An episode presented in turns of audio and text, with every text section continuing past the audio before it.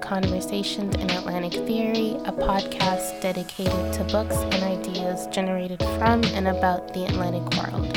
In collaboration with the Journal of French and Francophone Philosophy, these conversations explore the cultural, political, and philosophical traditions of the Atlantic world, ranging from European critical theory to the Black Atlantic to sites of indigenous resistance and self articulation, as well as the complex geography of thinking between traditions, inside traditions, and from positions of insurgency, critique, and counter narrative.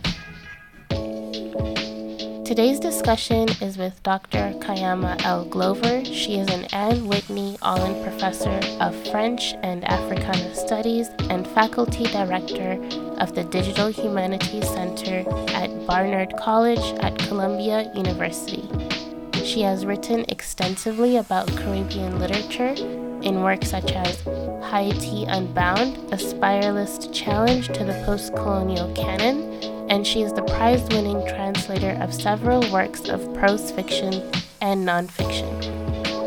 She has also been awarded grants from the PEN IME Foundation, the National Endowment for the Arts, the National Endowment for the Humanities, and the Mellon Foundation. She is a regular contributor to the New York Times Book Review and is the co host of Writing Home American Voices from the Caribbean. In this conversation, we discuss a regarded self, Caribbean womanhood, and the ethics of disorderly being, published by Duke University Press in 2021. Our conversation here focuses on championing unruly female protagonists in selected Caribbean literary works and expanding modes of theorization. So, we're here today with Professor Glover. Thank you for joining us. So, as a way of getting started, um, so Dr. John Drabinski, he would always ask, you know, um, people who join us, what were the origins of this project? And he has this spiel that I can never imitate, but it's definitely wonderful in terms of if you can narrate us into the project, how you came into it. And of course, when you write a book, it changes your whole life. You know, you're going through the ebbs and the flows. What were some concerns, personal or ethical or philosophical questions um, that drew you to, you know, regarded self? So, why this project and why now? Thank you for your question. I'm, I'm really delighted to be here and um, to just talk to you about this this book, which you know, did have a lot of personal meaning for me, I suppose you could say. There's like an intellectual way into the project that happened, but also, I, yeah, a, a more personal way in. The personal way in is maybe even a little bit banal. It was simply um, the idea that um, a woman, and particularly a woman of color, and particularly a Black woman's efforts to create boundaries around what she is able or willing to contribute or do um, that effort to create boundaries or to refuse the incursions or the demands of other people could be perceived as selfishness or narcissism in ways I felt in my own life as a mother, as a friend, as a professor, um, were constraining and at times burdening and painful. And as is my want, because I am or an avid reader and uh, a thinker of literature, I did turn to the kind of works that I thought reflected um, that conundrum facing women, women of color, black women in particular, to see, you know, how particular char- characters or particular authors crafted characters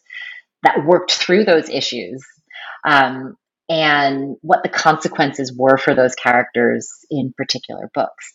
And as I was doing that, as I was thinking about these novels that that spoke to me on those levels in that very personal way, I became interested also in in how theorists and academics, scholars and critics, how we ourselves tend to imagine uh, Black femininity as something that is always operative from a space of giving.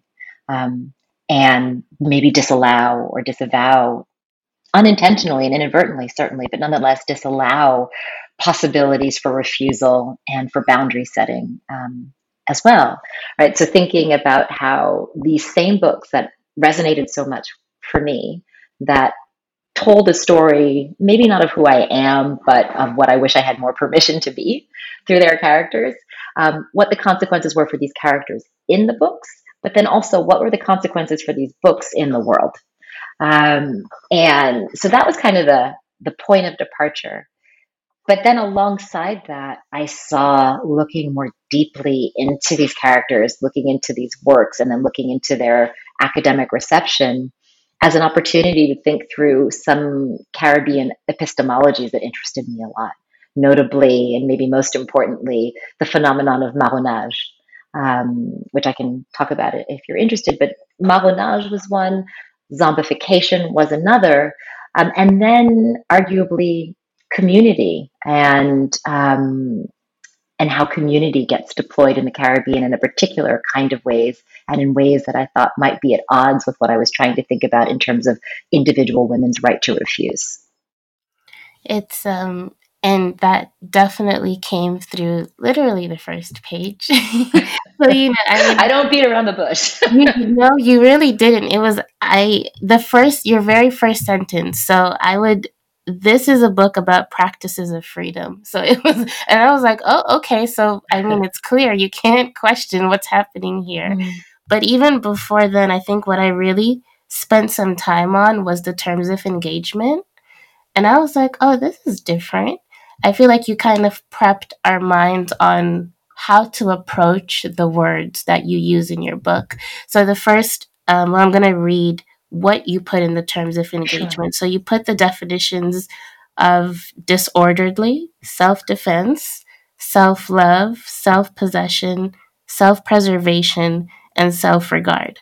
Now, when I first read this, I was like, for a moment in time, I knew that these words were technically surrounded around the you know conversations of narcissism and selfishness but for this moment in time like reading these words i was like actually there's nothing wrong with these things.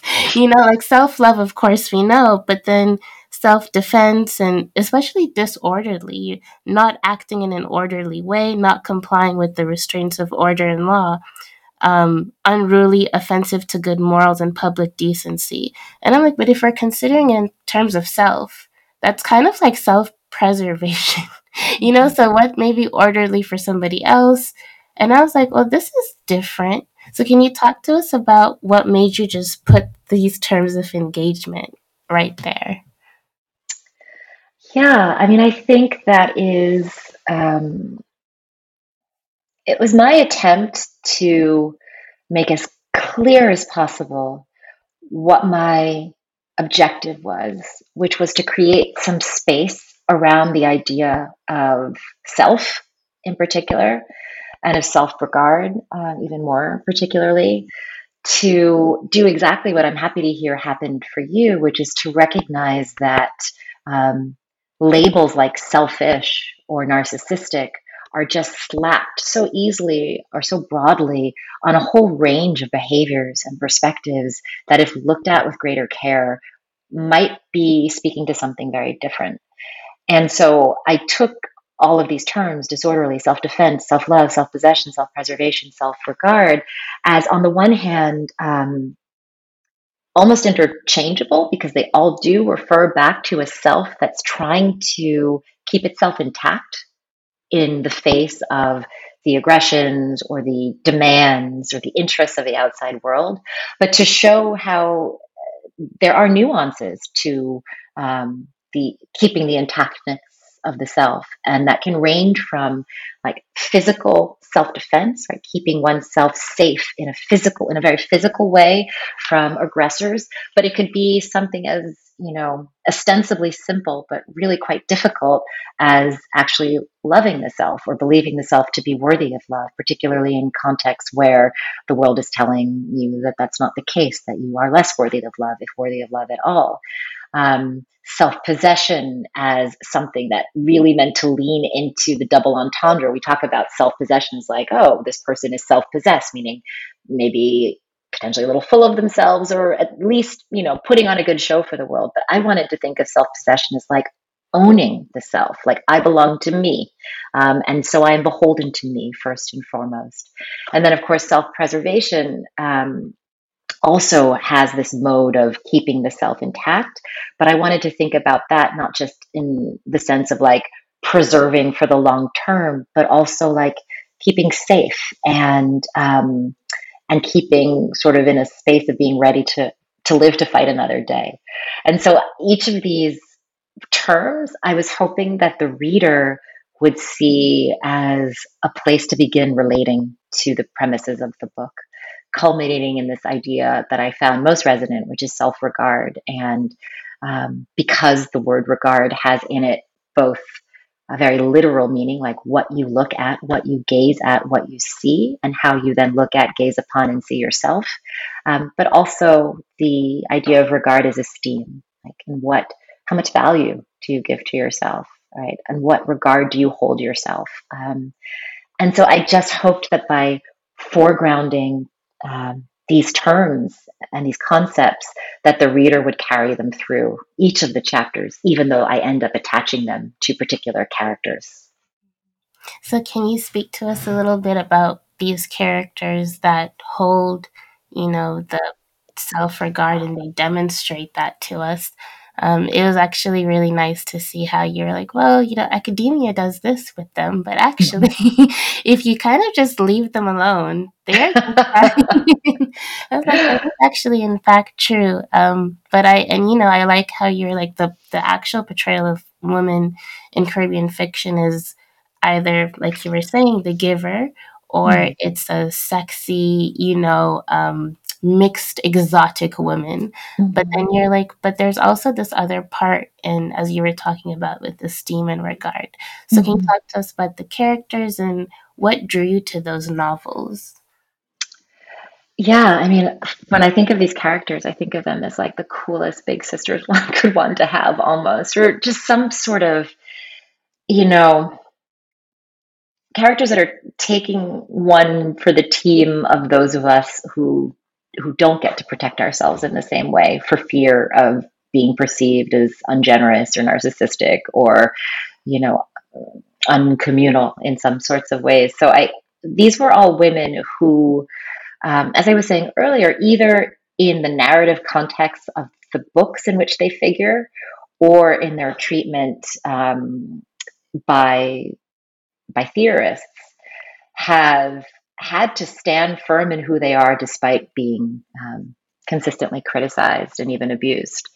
And or having their authors criticized for writing characters like them. And so um, to be very honest it wasn't some sort of big intellectual undertaking to determine the corpus.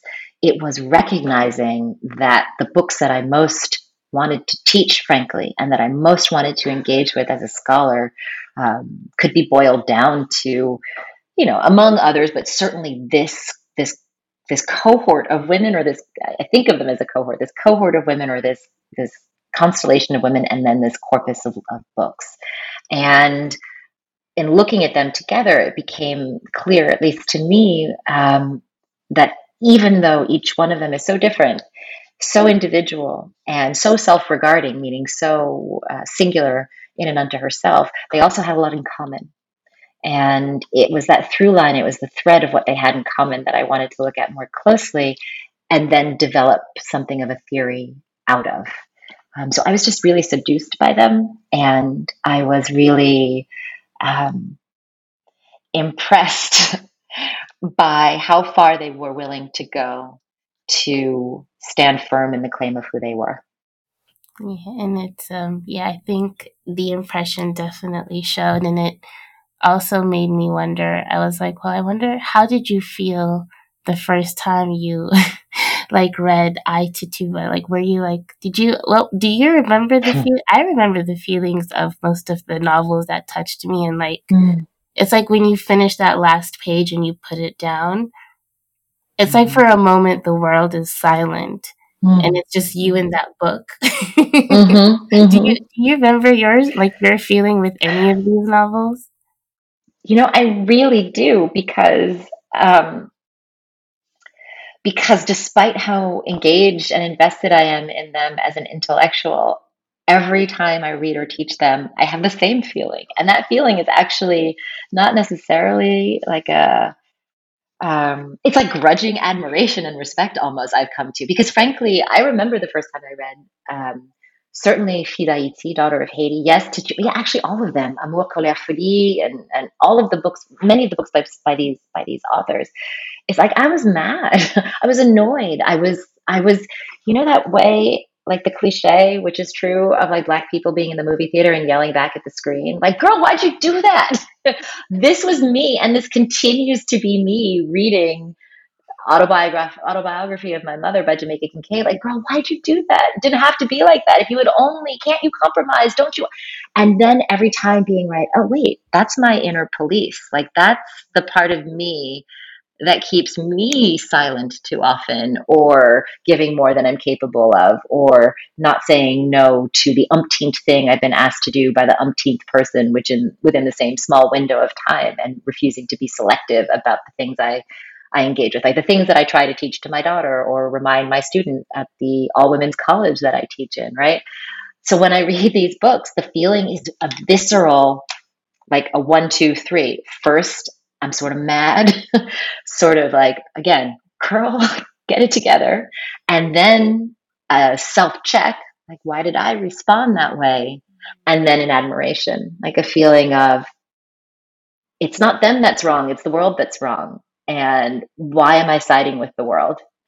Um, and so that's why I find these to be like incredibly compelling works of literature because they don't give me an ease when I read them. They give me a challenge every time. And Condé, I know she does a great job of you know just triggering all of us.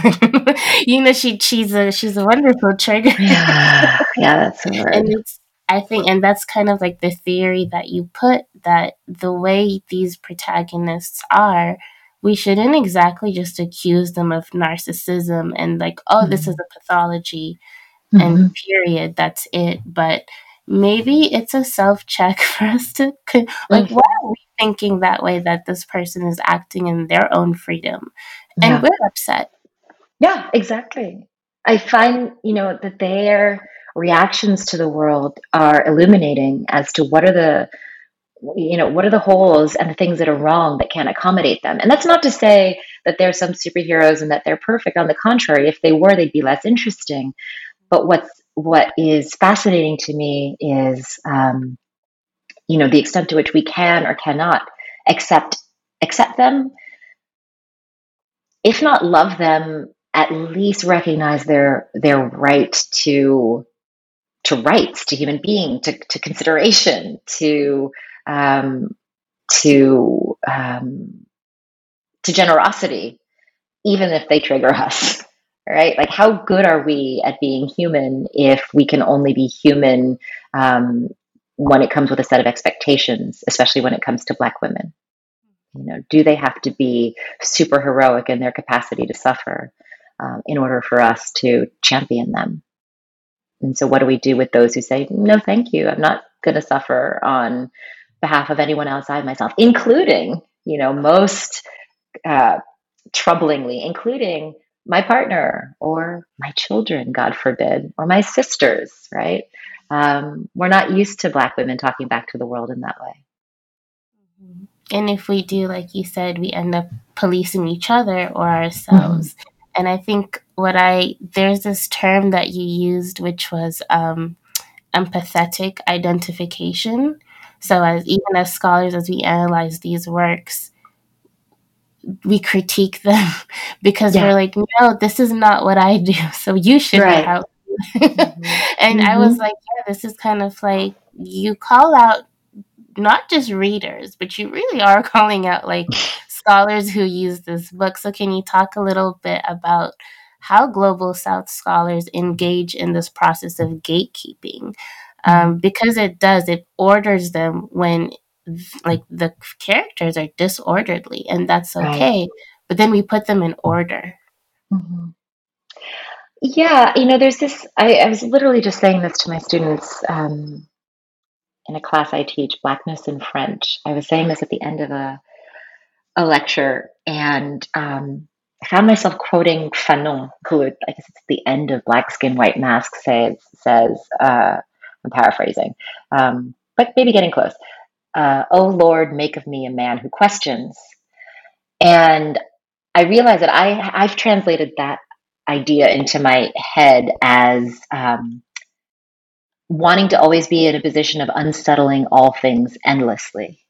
And what I mean by that is that, you know, I certainly engage with critics and scholars in this book who I feel have um, unjustly, inadvertently, unjustly cordoned off certain kinds of characters or certain kinds of books as not fitting into what we can probably agree is a project a progressive liberatory agenda when it comes to global south studies post-colonial studies black studies. Like no question that the intention and the communal intention is progressive and forward thinking.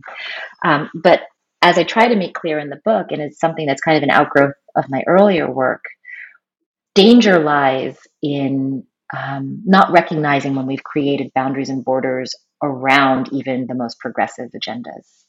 And so for me, the only safe space, knowing that we can't avoid our our identity politics, our epistemological frames, like we can't escape them necessarily. But what we can do is make certain to question them, to unsettle all things endlessly, and to in, to exist in a space of um, admitting the possibility that our own discourses become exclusionary or limiting to someone who doesn't see themselves as being represented within that, right? So that doesn't mean you've got to change your tune every two seconds to adapt to the, ne- the, the next great thing or the next supposedly best progressive thing, but that we need to take seriously and to check our internal beliefs um, when we find that voice acting up and see. And I think that's the work of scholarship more broadly, like is to constantly be in conversation and in dialogue with one another so that we can let each other know when we are cementing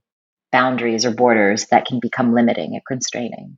And so throughout this book, I, I do, you know, with greater or lesser um, sort of nitpicky concern, point out how some of these characters or books have been maybe misrepresented or insufficiently considered or delved into. Um, and I want to make the point that they're, you know, a different kind of look or a closer look can reveal uh, new information and new perspectives that might be useful in our thinking and our teaching and, and conceptualizing the world. Yeah, and I, I really like that um, because, yes, I've progressive circles and thinking is happening, but then what is it if you start to create barriers around it? Right. Um, mm-hmm. it's where then you just kind of create a cycle that we fought to, to like right. move it's an irony. Yeah And it sounds like when you're like that makes perfect sense which is sometimes what we do. Yeah. And, um, it's very dangerous. It is. And, and and i and i mean and i hope i communicated it in the book like these the, the folks that i kind of um, those that I, I, kind of take issue with or, or want to nuance a bit like these are my colleagues and my interlocutors. Like I'm in conversation with them because I think their work is necessary, brilliant, and generative. And I just want to open doors like little escape hatches in, in certain places um, to broaden the conversation, not to erase what's come before by any means. Like this is a conversation I enjoy have, having with people who I know or I believe are doing the right kind of work. Um, but I just kind of like knock, knock, knock. Have you considered this? Because I feel like you know some blinders may have have um, gotten put on our our little spectacles of scholars when we look to books to tell the stories we believe need telling as opposed to looking closely at what the characters are, are trying to tell us in certain instances even when what they're trying to tell us might bother us um, more than we're used to it's um yeah and that kind of just kind of it was like a you know you know when you have therapy with yourself it was just like yeah i think i, I like what books bothered me and why mm. um, but not looking mm. at it from an angle of well i didn't like it but what like between yeah. myself and mm-hmm. myself why did i not like it and i think one of the things you also put forward in the book is this different view of narcissism. So social media has ran with narcissism. I don't know if you've seen the past. Everybody was like a mental health specialist, and like they had all like, "What is a narcissist?" so there's yeah. such a like negative, you know, view on this work. But then you kind of turn it around, and you're like, "Well, these women yes, they may, you know, have some of these traits, but then it's actually an act of self love. But you delve so much into this theory that is really interesting. I'm hoping if you can elaborate how you connect like narcissism to self love and um, how it produces anxiety and it also creates disorder, you know, within the, like these, because of their, let's say, their narcissistic act, if they're following their sexual desires or so, it ends up creating disorder within the community. Right, um, right. All of a sudden, it's like, well, no, like that's not what you should be. When in fact, we're kind of forgetting that she's she has the right to practice her freedoms. she has, yeah. I like the way you put that. She has the right to practice her freedoms. Yeah, I mean, I have to say, when I first conceived of the project, I think I'm I'm not sure how long this lasted, but it had narcissism in the title. And I just got so much pushback at pushback from colleagues, pushback from my editor, like pushback from all manner of incredibly smart people who knew what I was trying to do, but really couldn't get over that word, couldn't get over narcissism because its negative purchase was just too immense. And at some point, I realized I had to, and it was a really enlightening and useful moment. And I'm glad it happened, you know, when I finally decided, all right, it's just too much work to try to rebrand narcissism in the 21st century, frankly. Um, so it was a real intellectual exercise to get from narcissism to self regard as a more palatable way of you know sneaking in through the back door the thing that I wanted to say, which was that you know narcissism is itself a complex com- complex con- concept, and um, so yeah, so uh, you know, narcissism was a term I had to abandon um, because of sort of the negative weight that it carried. And I realized that it was distracting from what I was trying to do with the book. And so the intellectual exercise for me became okay, how do I get across what I have come through a lot of research to figure out about the usefulness of narcissism to helping me grapple with these characters?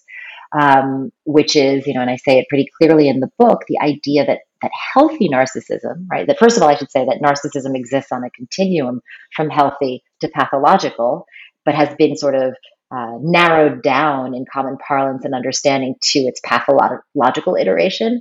But what about what if we, you know, dwell in the healthy, right? What if we dwell in the moment where narcissism is actually no more than um, the effort that the self makes to protect itself from the assaults of the outside world? Problematically, that's Freud who who has articulated it in that way, but uh, we don't need to throw the the baby out with the bathwater. We can put Freud to the side and think about um, what it would mean to really invest in what it would mean and for whom it would mean the most to really invest in a healthy self interest and to think about narcissism not as um, it has come to be understood as something aggressive that assaults other people with its shine and its pathologies and its you know all the things but something that actually protects and in cases and um, keeps healthy um, a, a, a, an otherwise vulnerable soul. And so, you know, not being able to use the word successfully, no matter how many drafts I wrote or how many times I tried in person and lectures or what have you to say, but please believe me, narcissism it doesn't equate with Paris Hilton. It's something else. Um, what could I what could I do to still get that point across? And I realized, all right, um, at the heart of it is protection of the self. And then I started playing around with those exact same vocabulary words that ended up being the introduction to the book self possession, self love, uh, self, you know, self defense, um, self knowledge to an extent, self regard as the overarching umbrella. Um, and so I got in my bit about narcissism in a couple of paragraphs in the introduction to be true to the origins of where this came from.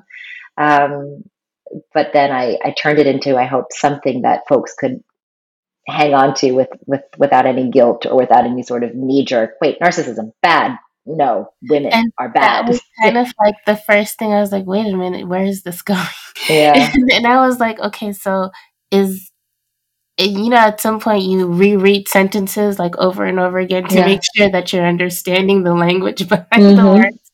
And I was like, okay, so I think narcissism, but then like you said, I think I reread those paragraphs okay. quite a, like because uh, I wanted to understand how you were linking narcissism to self regard, but then mm. I think giving it considerable time. And once again, this is really important, which you do put forth in this book.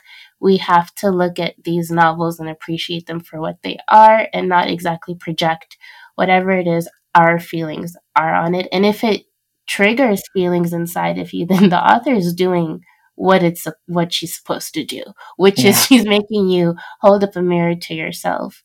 So mm-hmm. it, like you just said, reading that sentence, because you did say it, narcissism is on a continuum. And I was like, okay, mm.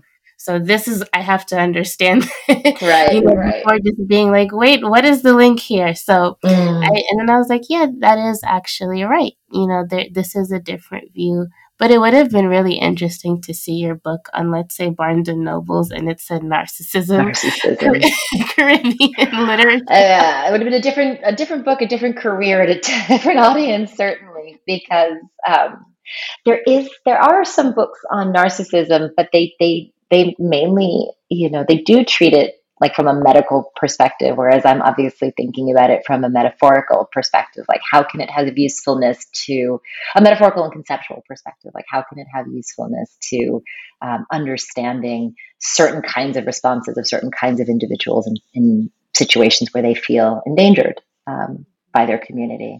And how, you know, how can those communities potentially be recognized as presenting a danger to an individual woman while at the same time presenting progress and uplift for a whole other contingent of people right so i was interested in teasing out like that space of hiatus between the needs of a community and um, and what that entailed in terms of the sacrifices of one of its members hmm. and I, the needs of the community i think there's this you put forward the how the the the existence of these characters, how there was like an intertextual, they were disturbing the community within the text, but then on the outside, you know, as readers as well, how we too were, you know, disturbed by right. the critics, the criticism that these books would receive. So, can you speak a little bit or walk us through how you argue the um, this view of freedom as an ethical practice, which is often in conflict with community, right? So it's like when a woman is much more associated with individualism, it doesn't look too good for her, right? But then, if, you know, if it's a man, then it's like this gender thing that you're putting forward in terms of how these women own themselves. Um, regard for themselves, regardless of what the community, which is right. interesting. It's not just the community that's in these books, but it's like the authors are also saying like they're also disrupting your life. I mean, you know, when when you put the book down, like oh, so it's um, I really like this the link between individualism and community and what we do with you know black women. Mm-hmm. Yeah, I think that's a great question. It's a complicated one. I, I, mean, I guess the book is in part my effort to answer it, and it took me like a couple hundred pages to do it. But I'll try to, I'll try to do it here um, in not the equivalent amount of time in words. Um, but I suppose, like the formula would be, if we all agree that like um, the big goal is human freedom, right? We can all sort of get behind, you know, unless you're a raging pathological sociopath. Like human freedom is something we can all say that's objectively a good thing for everyone. Um, but with that, I think there are two elements that are presumed. Um, one is that to get to freedom, the most likely vessels towards that or actors who will get us towards that are men generally you know white men but if we're talking about the context of marginalized communities it's going to be marginalized men so black men or non-white men at, the, at like leading the charge toward this idea of human freedom right? That's the best bet. Um, and so what that presumes then obviously is that the interests of that man are somehow seamlessly aligned with the best interests of the rest of the community. that so this this person is is at, at once um, the individual shining light, the hero who is leading towards human freedom, but also the embodiment of what those freedom claims and those freedom demands actually are.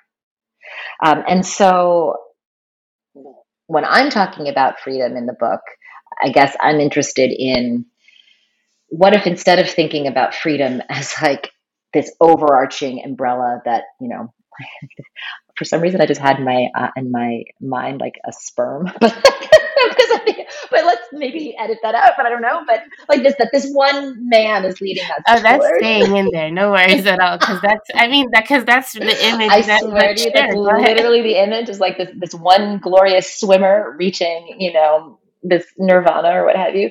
But it, in the end, I'm I'm asking if we could potentially think about the goal of freedom as being comprised of um, a collection or a constellation of individual freedoms um, and you know allowing individuals to define freedom on their own terms especially the most marginalized now i am not a political theorist so i certainly can't speak to whether or not you know that's the move in terms of you know global social transformation but i will say that you know we're not there yet anyway so maybe we could explore the possibility that that some folks might not fit the the mode or the mold of what looks like the quote best interests of the community.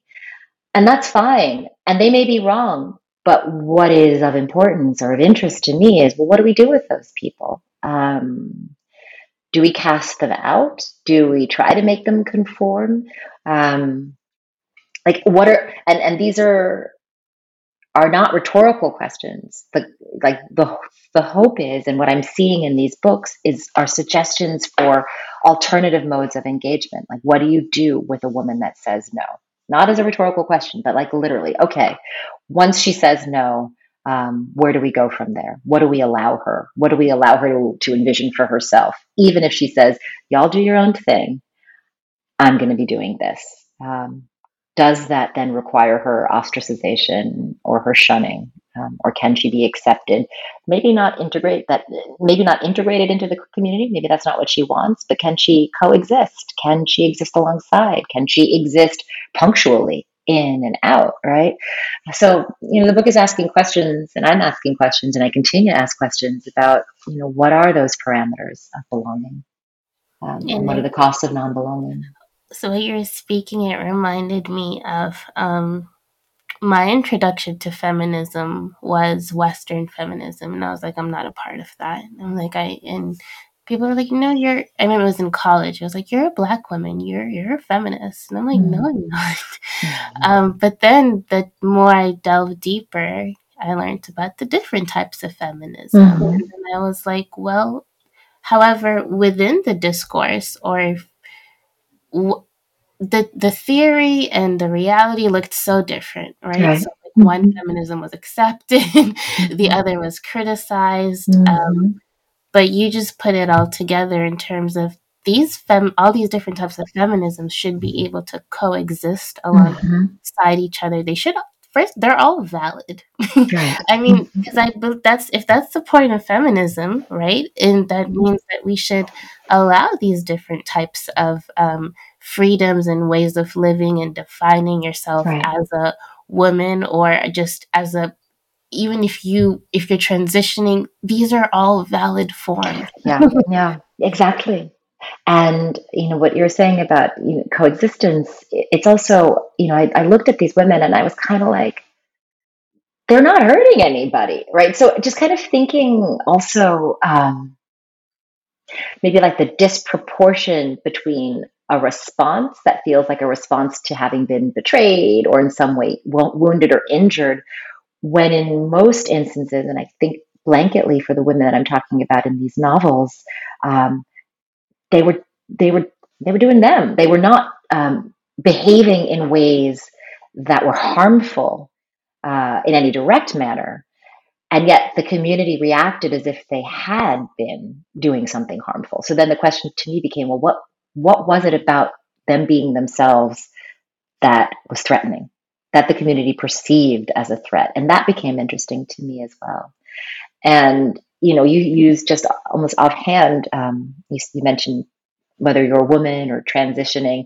You know, part of what I was thinking about in the book is okay. So this is a this is a a book that relies on gender certainly right and i you know i took one step which was i didn't make it about gendered authorship i have five novels and two of the authors are men who i think create women characters that speak to this question that i'm that i'm trying to to think through and maybe answer but the women themselves are women identifying women, right? Um, they are variably queer. Um, I'd say Tituba, Hadriana, Xuela, you know, three of them have queer experiences. One of them is a tad homophobic, frankly, the enslaved woman Lilith. Um, one of them, it, it doesn't really come up, but I I feel like a, a door that's opened by this project, but certainly not entered, is all right. So what if we start thinking about self regard um, beyond the category of women identifying women, but into um, you know non cisgendered people, right? So that the the the the person or the type of individual that I'm hoping might see themselves or might see self regard as a possibility for um, for self actualization, is it really just non cis dudes that I'm trying to read? Like, is, is that maybe a category that would, would find these kinds of freedoms useful? Maybe. Um, it, I think it's like a next direction of my thinking um, to determine, well, what if I move beyond the category of woman to think about freedom for those who, um, in different ways, have been disallowed freedom to be to be self for selfish or self-regarded. So many questions your book opens up. so um, it definitely is something. It's it's a it's a provoking thought thinker, and uh, your style of writing also is not. You're not calling. it's not like I was. You know, you were um, yelling at us. So I remember, but like I, the last was, thing I would want to do. Kind of how I felt at least. I was reading. I'm like, there's kind of something soothing to the way she's talking about such mm. you know provoking topics but mm. um, i enjoyed the style of writing it's oh, i'm glad to hear that yeah it's kind of like you know even before we spoke like i was mentioning to you before we hit record i was like oh your voice matches the book it's very soothing you know and it's like a conversation and you're like well mm. how about that so just like yours mm. oh i'm really um, glad to hear that yeah I didn't want to be strident. That's I, I wanted to avoid that tone. So I'm glad that that you felt that. I think you definitely did a good job with that. So, but how did you know finishing this book leave you? Um, we often hear you know people are exhausted, which is the case, and then they just never want to write on this topic, at least for a, for a little while. Mm-hmm. Um, but did you did it leave you? I think this question that you spoke about. Um, gender beyond just women mm-hmm. or you know, women who identify from like birth, but how else did it leave you in the process of writing and editing? Are you going to continue to build on this, or um, how else are you going to, or what other direction are you moving into? Yeah, thank you for that question. Um, yeah, I hope it doesn't sound too hackneyed, but I think that uh, this project, though very different from my first book and some of my other scholarly writing, it's still turning around the same question, frankly, in it. And I think my scholarship will continue to turn around that question. And, you know, and coming from the same perspective, the perspective being this idea of unsettling all things endlessly that kind of runs like a mantra in my head because I find myself often um, frustrated by the bounds of community when it comes to the world and when it comes to the academy, and and that is the safe no not the safe space. That's kind of the ethical space that i feel most comfortable inhabiting is a space of like adamant um, vocal and and and persistent questioning. So a, it could be seen as a refusal to land almost, but what it is is a consistent interest in people who who people or texts that I feel are adjacent to the space of belonging, but are interpolated by that space of belonging. So, you know, by that I mean um, people who exist kind of just outside the frame of the expected. So, you know, my first book was on um, a group of Haitian writers known as the Spiralists, who were among the very few um, publishing Haitian intellectuals to be writing during the 30 years of the Duvalier dictatorship. And um, in, who in so doing found themselves very much outside of the mainstream, if you will, of world literature, very much disregarded um, and, or understudied or under interrogated because of the fact that they had never made it out of Haiti um, for fear of not being let back in. And so I was interested in what we as so-called francophonists and, and, and Haitianists had overlooked because they should have fit but didn't quite exactly fit. And, and it's a very different set of authors and texts, but that same spirit animated a regarded self. Like these women that are in the maelstrom of Francophone and Anglophone Caribbean literature, but nonetheless exist somewhat outside of the frame of what's accepted as canonically hoeing to a line, uh, hewing to a line um, around community. And so then the next project that I'm working on um, or the two next projects that I'm working on are are um, very very different actually in terms of their form and the like superficially their topic, but are also, as I said, like animated by the same question of um, unsettling things, but also thinking about figures who exist a little bit outside the frame. So the first project, the one I'm you know up to my neck in right now, um, is a an intellectual biography kind of thing. It's called For the Love of Revolution, René Depestre and the Poetics of a Radical Life, and it traces the um, traces the biography of one of the authors from um, from this last book, uh, René Depestre, the writer of Hadriana and All My Dreams, and he's this character, and I, I do get a little bit into his biography in the book, but he's this individual who was exiled from Haiti in 1945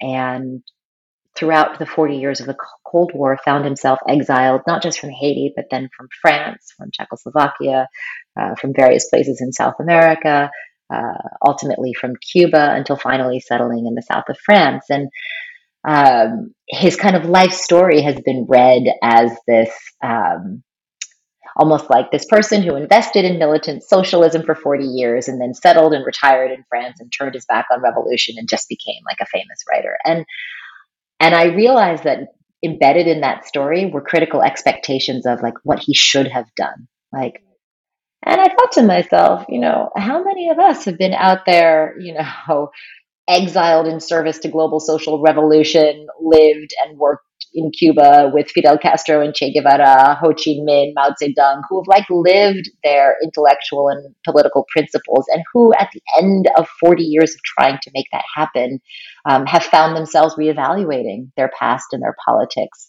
And I've been interested in a certain lack of generosity in in thinking about this person that then extends to the way in which his work is thought about. And so I decided to invest in this project of um, of presenting his life in a way that I think uh, nuances that that narrative.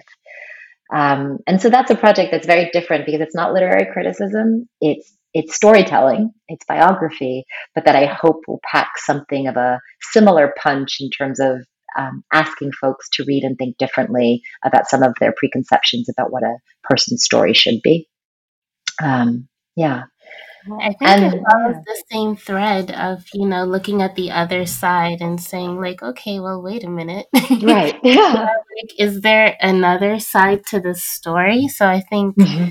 Yeah, that's definitely excited for that that should be oh, good. I'm hoping so. And it's nothing else. It's a crazy story, and I'm hoping yeah, that crazy story I, will shed some light on this, you know, on this character who ultimately, you know, presents a very, very different picture of Haitian migration from what we're used to hearing in the so-called, you know, first world about, you know, what a Haitian movement looks like. Um, this is not your typical migrant story or your quote boat people story. This is a person who um, was part of the world in a very different way that you know in telling his story i'm hoping might create some space around the limited views that we have on on haitians um, in the contemporary moment and then there's this other project that I'm working on that is currently coming about as potentially some like a documentary or a documentary series. It is um, tentatively titled Black Diva Saves the World, and it's um, it's a series or a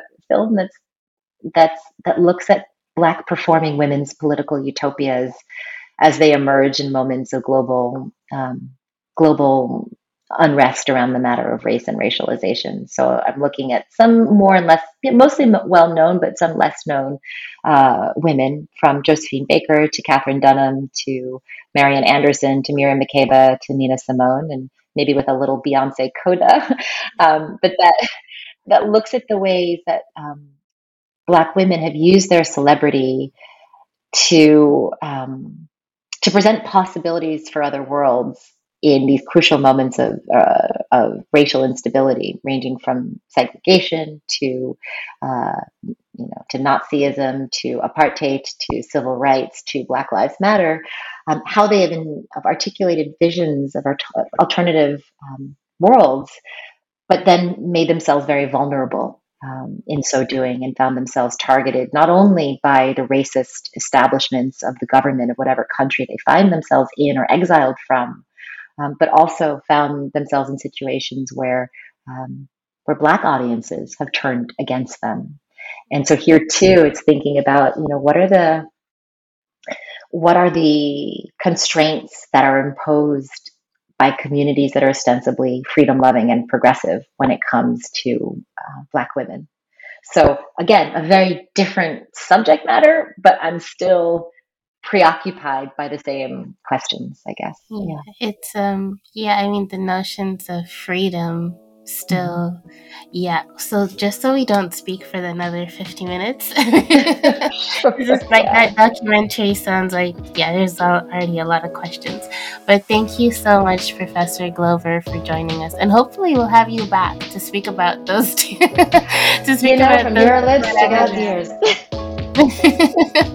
you have your hands full, but I'll be like, you know, watching out for when the documentary comes out and for the next project. So I appreciate it. Thank you so much for having this conversation with me. I really enjoyed your thoughtful questions and, and being in dialogue with you. Thank you.